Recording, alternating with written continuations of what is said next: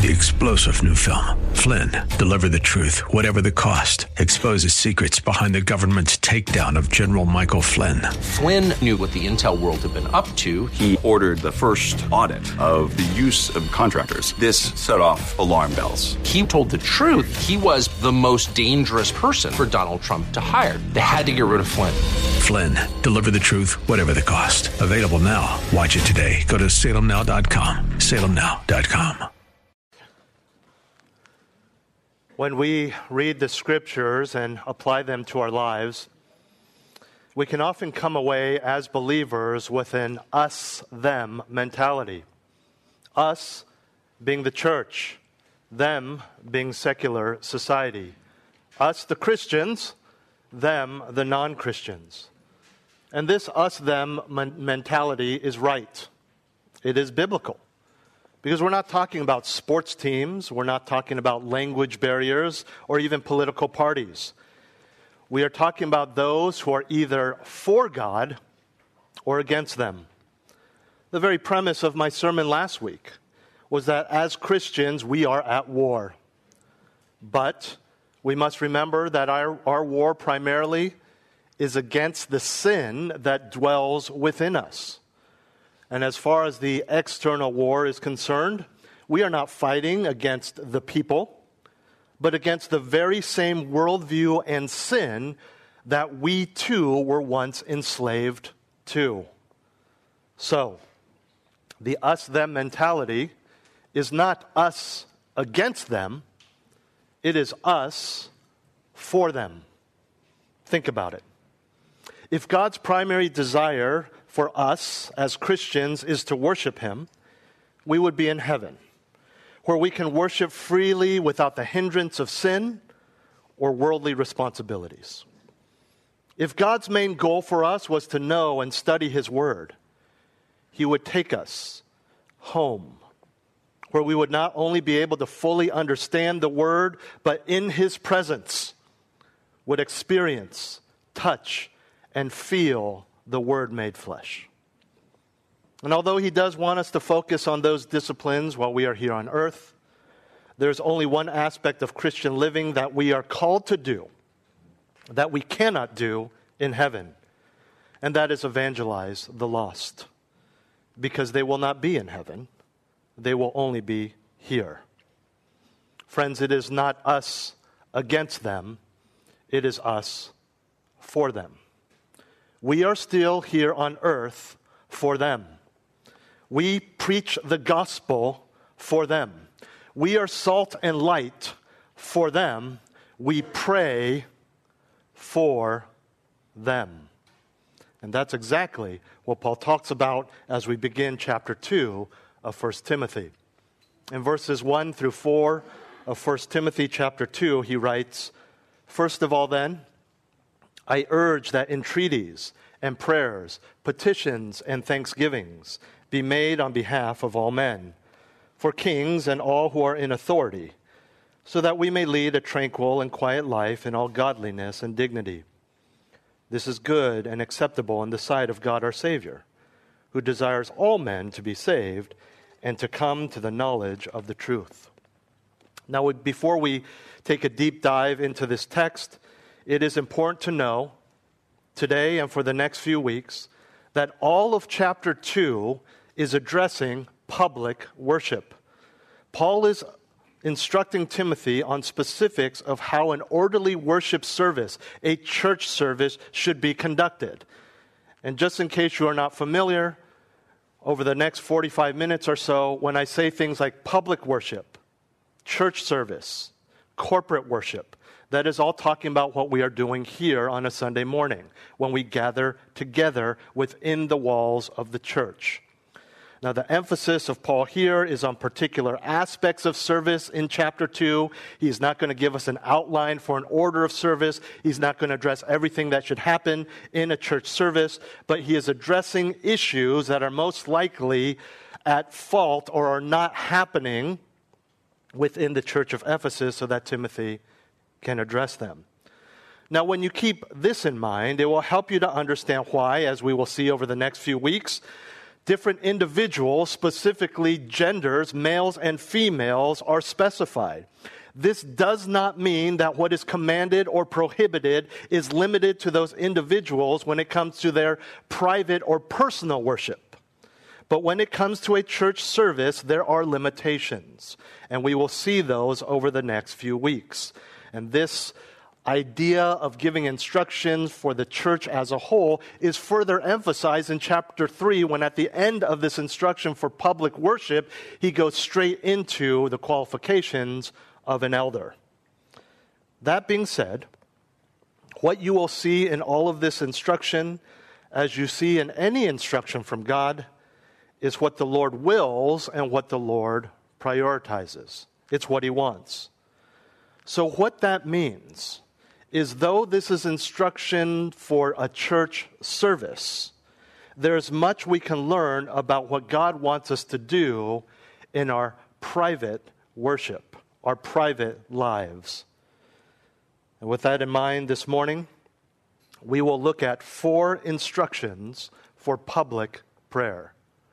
Four instructions for public prayer, public meaning within a church service.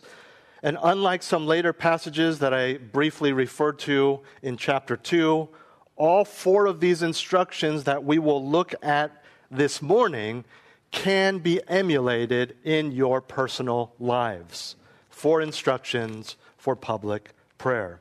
The first is that public prayer is to be supreme. Public prayer is to be supreme. He begins in this chapter of instruction for public worship by saying, Timothy, first of all, then, this is a short but significant point. He is not saying with this word first in chronology. He is not saying when you gather together, the first thing you should do is pray.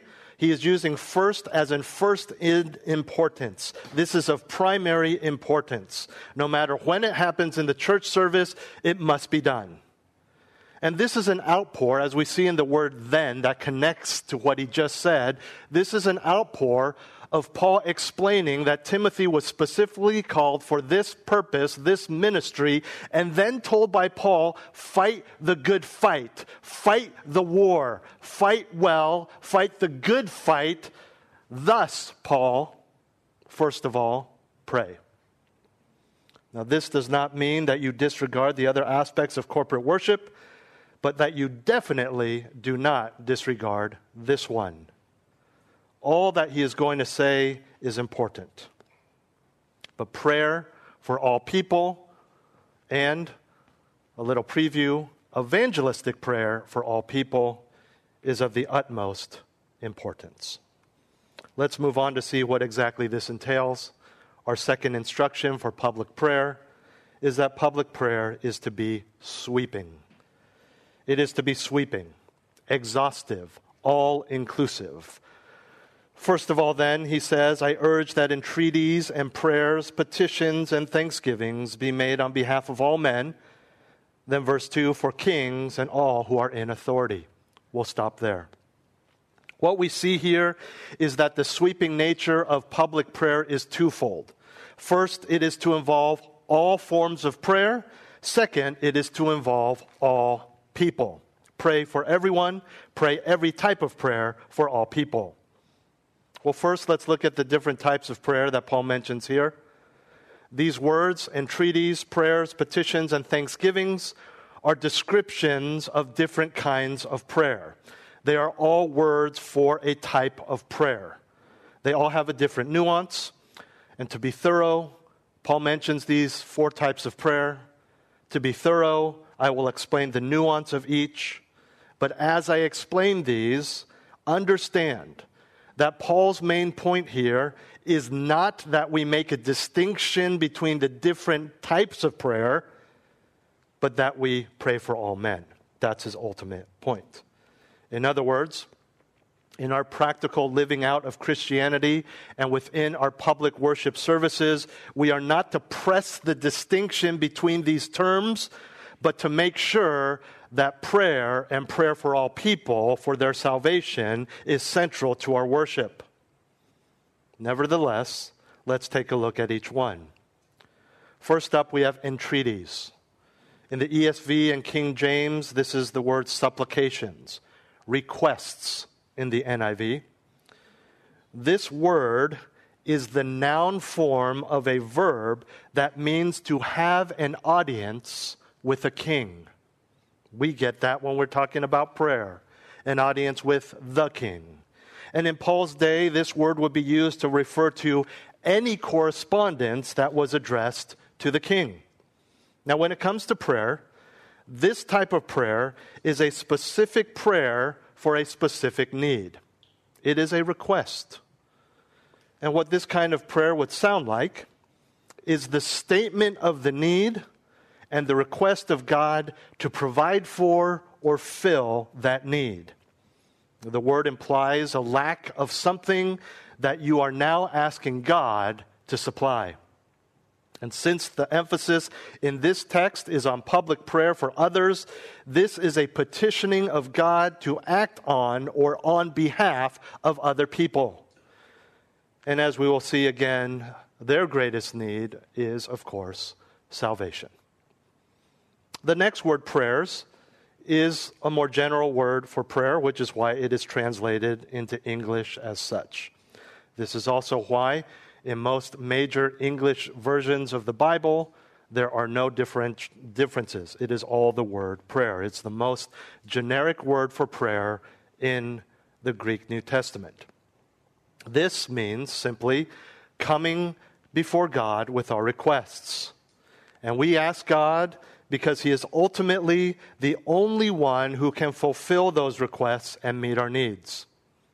As I've said before, God is the only one who can do anything about anything. And although He quite frequently uses other people, other organizations, other institutions, other things to bring about the fulfillment of our needs, we know that He is behind it all. He is ultimately the provider. It can be a doctor or a prescription, a bank or a job, sunshine or rain. It is all from God. It could be argued that our next type of prayer, petitions, would be more appropriately translated appeal. Intercessions is what the other English versions say. And the basic idea of this word is to have a meeting with someone or to get involved with another person. So you can picture a conversation, for example, with your boss or your supervisor or a loan agent at the bank and presenting your case in this meeting. That's the idea here. Specifically, this would be presenting your case that involves a petition or request to a superior. And when we petition or intercede on behalf of someone else, this is not merely us taking some sort of role that we have to do, maybe like a lawyer who's just doing his job. Inherent in this word and the Christian life is that the petitioner has a genuine concern for the difficulty that the person they are praying for is enduring. This word means there is compassion, there is involvement, there is empathy, there is sympathy. This will in turn bring forth a boldness, an urgency, and a consistency to our prayers. And when it comes to praying for all men, there needs to be, in particular, a compassion for their plight as those who are lost and will face the judgment of God. On a broader scale, this is a great reminder and warning of why we may not pray as often as we ought. And that's because we do not care as much as we ought. Thanksgivings, the last one, is often the most overlooked aspect or type of prayer. This is probably the case among believers because we are so trusting in the Lord and so desperate in our needs that we jump to the ask and we fail to praise. Thanksgivings are expressions of gratitude. Gratitude to God for who He is, gratitude to God for what He has done, but more specifically in this context, gratitude to God on behalf of those you are praying for, and gratitude to God for those you are praying for. In other words, we must be mindful of whom we are approaching in prayer and whom we are praying for. We do not pray in anger towards others, in hatred of others. We pray because we have compassion for others. And again, a little preview for you. This is really going to come down to bear for many of us when we are called to pray for the President of the United States. Giving thanks is not a special kind of prayer, it is normal prayer, at least a part of normal prayer. Granted, there will be quick prayer, those arrow prayers where you're swerving because someone slammed on the brakes or ran a red and you quickly say, God, help me. There will be prayers like that where there is no time for thanksgiving. But when we talk about our prayers in public, when we talk about our prayers in terms of our quiet times, there must be an aspect of thanksgiving because Philippians 4 6 and Colossians 4 2 make it clear that without thanksgiving, what you are doing is not actually prayer. Philippians 4 6, be anxious for nothing, but in everything by prayer and supplication with thanksgiving let your requests be made known to God. Colossians 4 2, devote yourselves to prayer, keeping alert in it with an attitude of thanksgiving. The foundational, the underlying, the background attitude of all prayer should be thanksgiving. And naturally, in prayer, that will come out in words or thoughts in your prayers. Now, on a practical level, giving thanks helps you remember and realize that every time you pray, you are entering the throne room of God. It centers us and it helps us to have the right attitude of reverence. Abba, Father, Daddy, yes, but Creator God also. Giving thanks also gives us a greater confidence in God and a boldness in prayer as we reflect on all the things He has already done as we count our blessings and thank Him for who He is, we are reminded that yes, He can answer this prayer. Yes, He is bigger than the disease, He is sovereign over your job, and He has answered the prayers that you prayed in the past. The prayers He has answered are part of what we thank God for. When you take this list of four types of prayer as a whole, you see that when you pray biblically, your prayers will contain all four of these elements to varying degrees. Now, obviously, the situation that needs prayer, the time of prayer, and the circumstances you find yourself in when you pray, these are all factors that will dictate which element is emphasized more than the others. But in your prayer life as a whole, they should all be present. In fact, as I described each of those four words, you probably said, well, that's prayer. And that's prayer. He just described that the way he described the other one. And that's because, again, we're not trying to make distinctions, we are just trying to pray biblically. And so, when talking about the sweeping or exhaustive nature of prayer, we have now seen the first aspect of this in the various facets of prayer, but again, the distinction between these four is not Paul's point. His main point is the second aspect of the sweeping nature of prayer, and that is it is to include all men. Prayer is to be made on behalf of all men.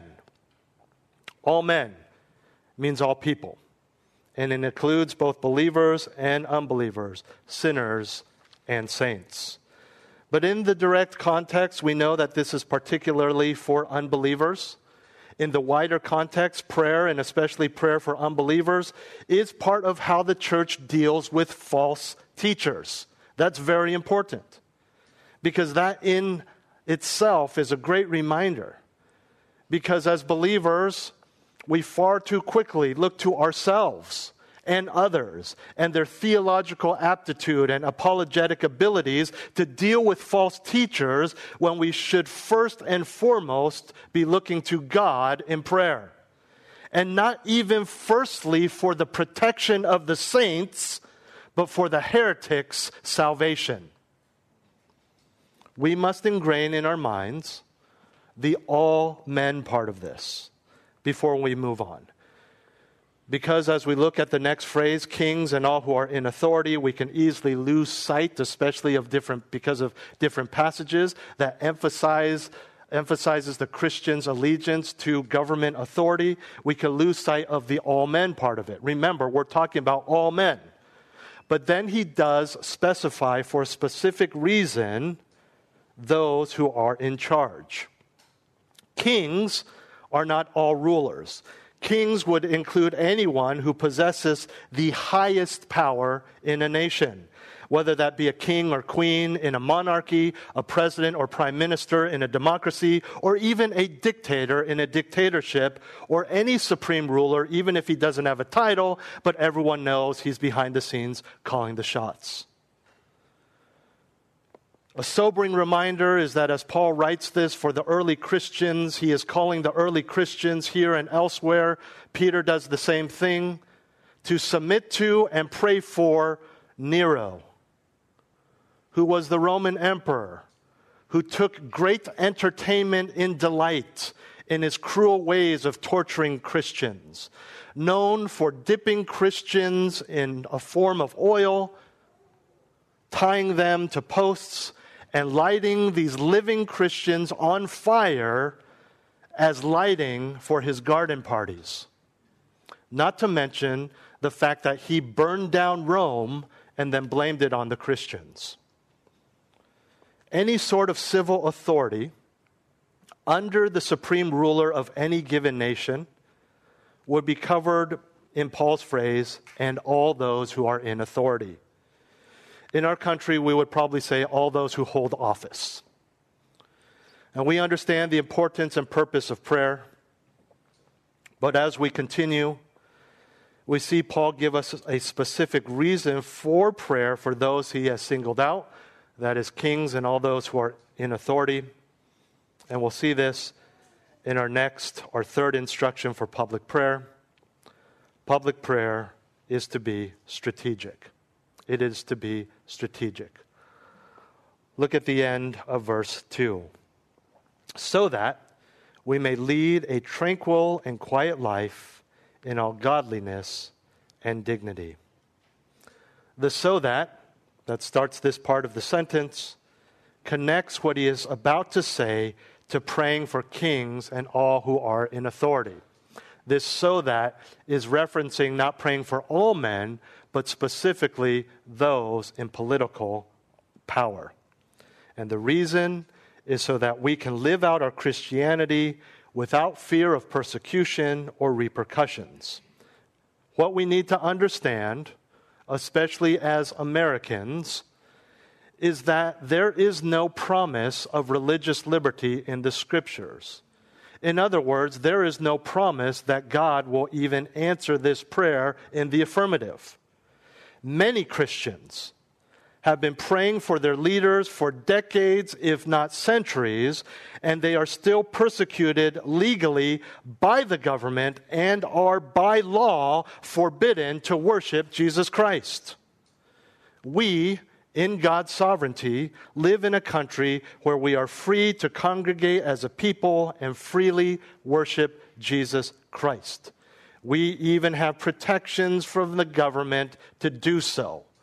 If one of you disliked something I said, and in the part of the sermon that everyone knows is that there's only one person speaking, the preacher, and you stand up and you say, That's not true. We have the same protections from the government if you stood up in the middle of a Broadway show and disrupted the show. You would be removed and arrested. We in God's sovereignty and in His grace, live in a country where these things are true. Nevertheless, we are to continue to pray for our leaders for the specific purpose stated here that the freedoms we have will continue. And the we refers to Christians and thus Christian living that will be in your Bible tranquil and quiet in all godliness and dignity. Together, the words tranquil and quiet picture the Christian being able to live out his life with dignity, with integrity, meaning according to what he believes. That means no stress, no difficulty. Again, we're talking about the Christian faith. That doesn't mean that as a Christian you will not face stress or difficulty because of work or at home or because of family. This is talking about the absence of legislative intrusion into living out the Christian faith. How you respond to your secular responsibilities as well as your own sin, those are separate issues and involve separate prayers. I was just sharing with the membership class yesterday how almost scarily easy it is to get a nonprofit status in America if you are a religious organization because of the freedom of religion that the government does not want to infringe upon. We need to be thankful for that. Now, to be specific, the word tranquil refers to the absence of external turmoil and pressure. The word quiet refers to the absence of internal turmoil and pressure. Again, this doesn't mean the complete absence of difficulty or even that we are to live a sheltered life, but it means the absence of disturbance from the government that would hinder your ministry. The reality is that civil authorities do have the power to affect our ability to live out our Christianity. They can make it harder, they can make it cost more, they can make us fear more. And despite how you may think or feel, any such negative pressure from the government is very minimal, perhaps the most minimal globally in the United States. But there is no promise in Scripture that this will last, so pray. There are people in this world in 2023 and they will still be there in 2024, these laws that are required by government for them to face the death penalty because they said two words Jesus Christ. I know we like to complain about how our culture is going. We need to pray about that. We need to stand up against that. But you have to understand how good we have it. And as I describe how the church is pressured and forced underground in so many countries, that people are being killed by their own fathers because they have turned to the faith, and we say, well, it's coming. Look at the White House, it's coming. Please, Christian, do not use a future hypothetical as an excuse for sinful bitterness and anger and refusal to pray and submit to our governing authorities. The ultimate goal here is stated at the end of the verse. So we can live in all godliness and dignity. We can do that now in the U.S. We know that God looks at the heart, but we also know that God looks at our actions. And I think sometimes we emphasize the heart so much that we forget that there is a doing to do in response to the heart. We saw that in James. And again, the wrong kind of government can stifle our external behavior. Paul mentions godliness, which is true reverence for God. It is the proper response to God and his character. Dignity means seriousness, gravity, moral earnestness. It refers to both outward behavior and inward intention. When we look at the wider context of what Paul is saying, which we'll again we'll unpack in the weeks ahead, we know that a peaceful life is not the end goal. It is a peaceful life because the right type of national leadership will create or maintain an environment that is conducive to evangelism. And we see Paul build on this principle elsewhere in the New Testament. Meet me in Romans 13, and we'll read verses 1 through 7 perhaps one of the most well known passages in Scripture regarding the Christian's attitude toward government. Romans 13, verses 1 through 7. every person is to be in subjection to the governing authorities. For there is no authority except from God, and those which exist are established by God. So, right there, we see as long as the government is not mandating that you sin, when you say, Well, I don't need to obey the government because I obey God, God is saying it's the same thing because I created government. Verse 2 Therefore, whoever resists authority has opposed the ordinance of God. Remember Nero as we read this. And they who have opposed will receive condemnation upon themselves. For rulers are not a cause of fear for good behavior, but for evil. Do you want to have no fear of authority? Do what is good, and you will have praise from the same. For it is a minister of God to you for good. But if you do what is evil, be afraid. For it does not bear the sword for nothing. For it is a minister of God, an avenger who brings wrath on the one who practices evil. Therefore, it is necessary to be in subjection, not only because of wrath, but also for conscience sake.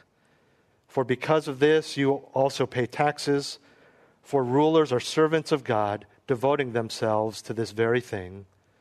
Render to all what is due them tax to whom tax is due, custom to whom custom, fear to whom fear, honor to whom honor. And by the way, that in part answers your questions that a lot of people submit regarding taxes and what our tax dollars go to. Now, Paul doesn't talk about praying for authorities in this passage, Romans 13, but he clearly outlines our responsibility toward them, starting with the reminder that though sin has made it grossly imperfect, God established human government and human authorities for good. And this passage brings out a subpoint that is also in 1 Timothy which is that part of praying for government, and here in Romans 13, submitting to government, this is very important, is that we as Christians show government by our actions that they do not need to fear disloyalty, rebellion, or insurrection from the church. When you see what happened on January 6th, the infamous January 6th, because your candidate lost, because the religious right lost. You can be bummed about that as long as you trust God that He is sovereign over that. But Christians, we do not rejoice in people storming a building with violence. And you should be grieved, not happy and excited. You should be grieved when some of those people, whether it's themselves or the media, says, These are the Christians that back Trump. That should bother you because that goes against what the scriptures say. You want to be vocal about what we believe? You better be. You better stand up for the biblical definition of marriage. You better stand up for the protection of our children. And by children, I include those in our schools and those who are milliseconds post conception in their mother's womb. But we don't do stuff like that. We are to submit to our governing authorities. And on a side note, as with any human authority set by God in your life, you do not obey them if they call you to disobey Him. It doesn't matter if it's your husband, if it's your parents, if it's your boss. These are all different authorities within the scriptures. If they tell you to sin, you do not sin. You do not obey them and say, Well, the Bible says I'm supposed to submit. Well, why are you supposed to submit? Who said that? God did. So you submit to God first. His commands surpass any other commands. And this, by the way, is another reason I am so thankful for our country. Because although sin is promoted and sin is allowed and sin is legal, it is not mandated as it is in other countries. No one forces you to have an abortion. No one says you have to marry someone of the same sex.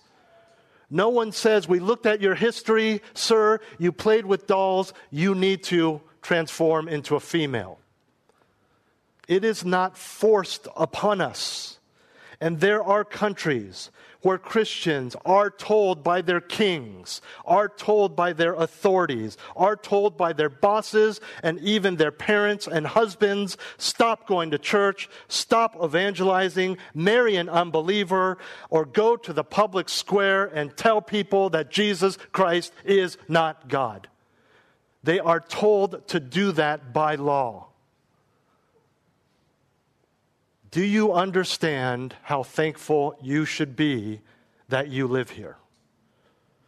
Whether it's your parents, your grandparents, or 50 generations ago, that someone decided in God's sovereignty that they would get on a ship or a plane or flee on a man made boat to come to this country so that years later you can worship Jesus Christ this morning right here.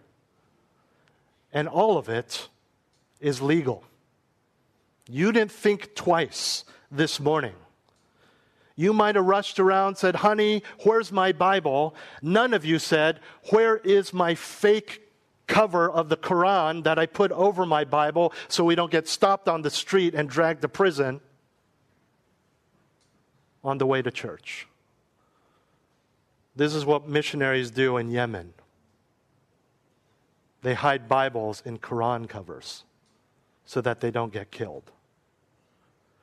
They witness to people who a few years ago, part of the rich and elite, you've seen the garments that they wear, the robes and the cloth around their neck. One of the best sellers, the missionary told me, is embroidered on their planes flying into the Twin Towers. We have it good others do not. We need to continue praying. We see this also in 1 Peter 2 13 through 17. Let me read that for you. Submit yourselves for the Lord's sake to every human institution, whether to a king as the one in authority, or to governors as sent by him for the punishment of evildoers and the praise of those who do right. For such is the will of God that by doing right you may silence the ignorance of foolish men. It is the fools that say the Christians want rebellion. We silence them by how we behave. Act as free men and do not use your freedom as a covering for evil, but use it as bondslaves of God. Honor all people, love the brotherhood, fear God, honor the king. Titus 3 1 and 2. Remind them to be subject to rulers, to authorities, to be obedient, to be ready for every good deed, to malign no one, to be peaceable, gentle showing every consideration for all men. Now, again, we live in a time when our lives are not only affected by the leaders of the country we live in, more than ever, we are connected to the rest of the world, such as that what happens maybe doesn't affect our way of life here in America, but it affects our finances, it affects our media, it affects our relatives. When is the last time you prayed for President Biden? When is the last time you prayed for Vladimir Putin? When's the last time you prayed for Xi Jinping? And when you did, what did you pray? It is fine to pray for the Lord to remove them from office, from power, even if it's God's will to pray that He remove them from this earth. But we are not commanded to do those things we are commanded to pray for their salvation, as well as that they will rule in such a way that the laws of the land allow us and other Christians around the world to live freely and peaceably. And as a side note, if you put two and two together, you recognize that those Christians battle with these passages because they too are told to submit to their governing authorities. And my prayer and my hope is that they understand the scriptures well enough, which they don't own, so it's just what others have memorized and recited to them, or that some godly man or woman has told them, no, you don't stop going to church because you obey God first. We need to pray for these people. We are commanded, back to the text, to pray for the salvation of all people, especially our rulers, that we might live in a way that God allows us and commands us. And I want to mention this. In our two party system, we know that one party aligns more with Christian belief than the other. This is no secret. Sometimes I say this to people in the Bible Belt, and they think I'm making this up. And I say, this is their platform. Listen to their debates. They get votes by promoting abortion and same sex marriage. They are very vocal about this.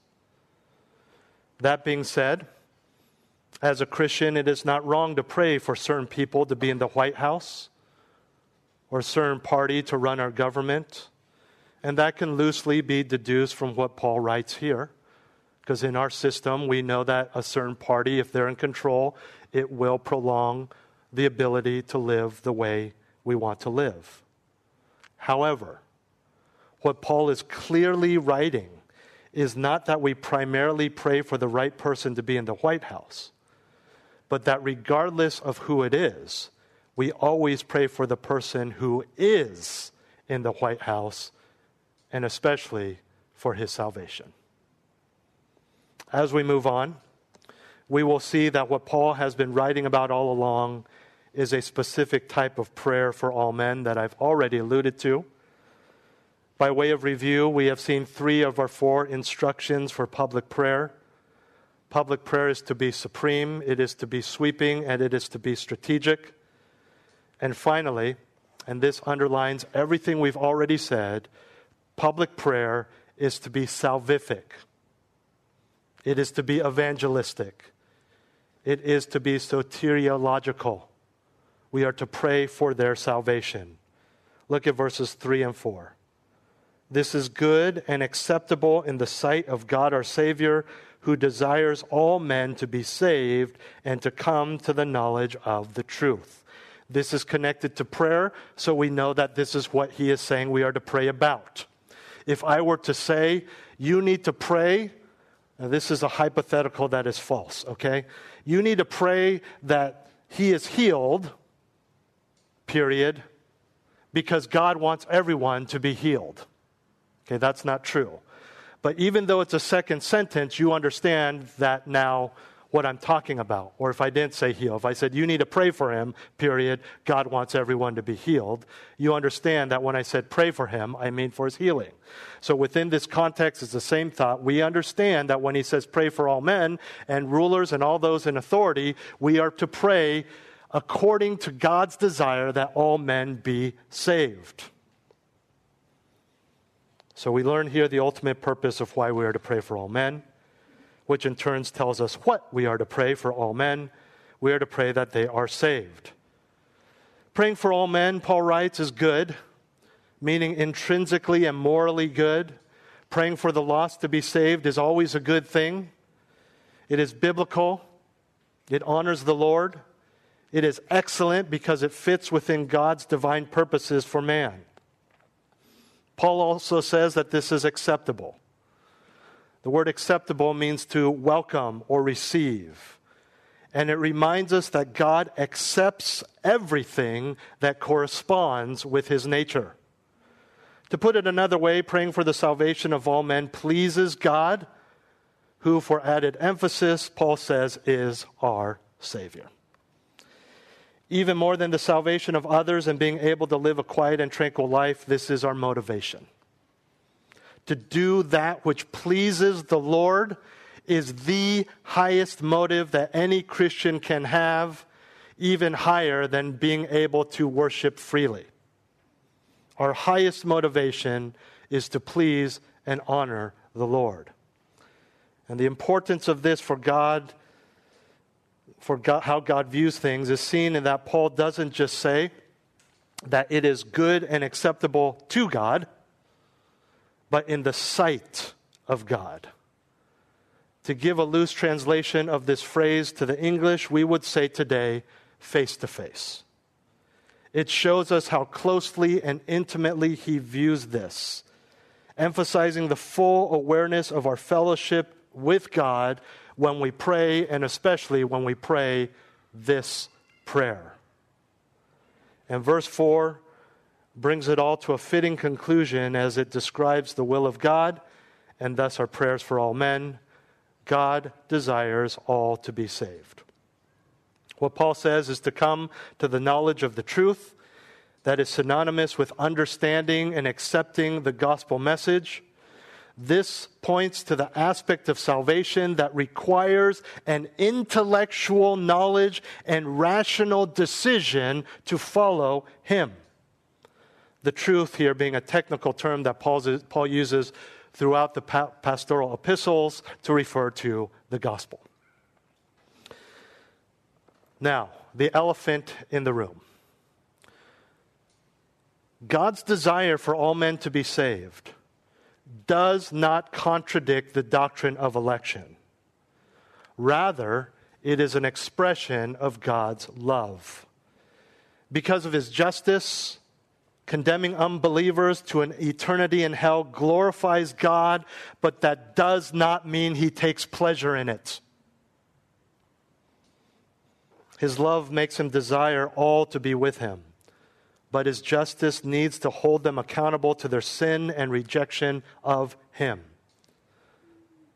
How that works in the infinite mind of God is a mystery to our finite minds. You will not understand it, don't try. But we know from the New Testament and the Old that the responsibility of man and the sovereignty of God both exist. We are commanded to do things, to exert our energy to do things. Let me put in a simple way Is God sovereign over all things? Absolutely. And we can take comfort when our family member rejects over and over the gospel. You can say, Well, God is sovereign. Again, the doctrine of election. Trust in Him. But what did you do? You shared the gospel with them. But let me ask you this question, which helps us understand this God is sovereign over all things. Would you agree? When you sin, is that your responsibility or His? It's yours. So, in many ways, at least when we put it into practical terms, you understand this. Now, we wrestle with this. I was just talking with someone earlier. We wrestle with this uh, because it is an issue that affects our practical lives, the doctrine of election. We easily can use an ex- as an excuse not to evangelize or to uh, find comfort or appease our guilty conscience when we wimped out of sharing the gospel. Well, if they're elect, they'll be saved. And so it comes to play more in our outworking of our Christian life. And so we battle that. What is it? God's sovereignty or are we responsible? And the answer is yes. And the reason I'm saying this is there is much that you live for, you would die for, that makes absolutely no sense in the human mind, scientifically, logically, but you accept it. You cannot be 100% man and 100% God because you can't be 200%. And if we take that into science and math, we say, well, 50 50. What 50? No, 100%. You accept that. We trust by faith what God has given us is a gift, faith. The Holy Trinity makes no sense. By every human definition of the principle, we are polytheists. Introduce me to any of your friends that are three persons but one that don't need a psychiatrist. You can't have it. It doesn't work but we accept that and worship them and Him. And so there are times where we just say, I will do my best to understand the scriptures profoundly, but I will trust God that there's only so much that the human mind in our sin can comprehend. It might help to know here in 1 Timothy 2 that in the Greek there's a word that is translated the will of decree. He decrees it, he commands it. The word that Paul uses here is the will of desire. It's not a decree, it is a desire. And ultimately, the fact that not all are saved cannot be blamed on divine desire, but only on human pride, sin, and stubbornness. And really quickly, we can't overlook that God's desire for salvation includes all men. In the immediate context, this includes even the most wicked of political leaders in the broader context, going back to the teaching of the false teachers, salvation is not just for the spiritual elite, as they would teach, or just the Jews, as others of the false teachers would teach. It is the gospel is open for all. When it comes to how we are to respond to all of this, it is with prayer. Prayer for the salvation of all men because we recognize that there is a universal accessibility to God's salvation. And praise God, it is not limited to any gender, race, religion, sexual preference, or political standing. So let's pray that way. Let's pray in a way that reflects what God sees. And what God sees has nothing to do with DNA or biology. What God sees is a sinner in need of saving grace. Four instructions for public prayer. Public prayer, and again, these are all things that we can, unlike other teachings in 1 Timothy 2, these are ones we must apply in our personal lives as well. But sticking with the context, public prayer is to be supreme. It is to be sweeping, that is all inclusive. It is to be strategic. It is to be salvific. First of all, then, I urge that entreaties and prayers, petitions, and thanksgivings be made on behalf of all men, for kings and all who are in authority, so that we may lead a tranquil and quiet life in all godliness and dignity. This is good and acceptable in the sight of God our Savior, who desires all men to be saved and to come to the knowledge of the truth. Let's pray. Father, we come to you now as believers who are frustrated. We are scared. And because of that, we often forget that ultimately the only solution is the salvation of those who are in charge. And so we pray, Father, for the salvation of President Biden. We pray for the salvation of Kamala Harris. We pray for the salvation of our leaders and our rulers, that you would bring them to the saving knowledge of you. We pray for protection of the Christians around the world, and we pray for the repentance of their leaders as well. We pray for the leaders of Ukraine. We pray for Vladimir Putin. We pray for an end to this war. We pray for the removal of his power. But most of all, we pray that you would show him your power and save him. We pray for what's going on in Israel, that you would give their leaders wisdom, that you would give their leaders insight, but most of all, Lord, that those Jewish leaders would recognize that the Messiah has come. We pray for our church that we would be people who pray and prioritize prayer, not only in our services, but in our own lives. That we would have compassion for the lost and that would drive us to prayer. And we do pray, Lord, that saved or not, that our leaders would continue to allow us to live in a life of godliness and dignity in all tranquility and quietness and may we do so for your glory and not look little upon the graces you have given us. May we not use the freedoms we have merely for our own desires and our wanton pleasures, but to serve you and to serve the lost. We pray these things in Jesus' name. Amen. Well, let's stand as we sing together. Three star general Michael J. Flynn, head of the Pentagon Intelligence Agency, knew all the government's dirty secrets. He was one of the most respected generals in the military. Flynn knew what the intel world had been up to, he understood its funding. He ordered the first audit of the use of contractors. This set off alarm bells.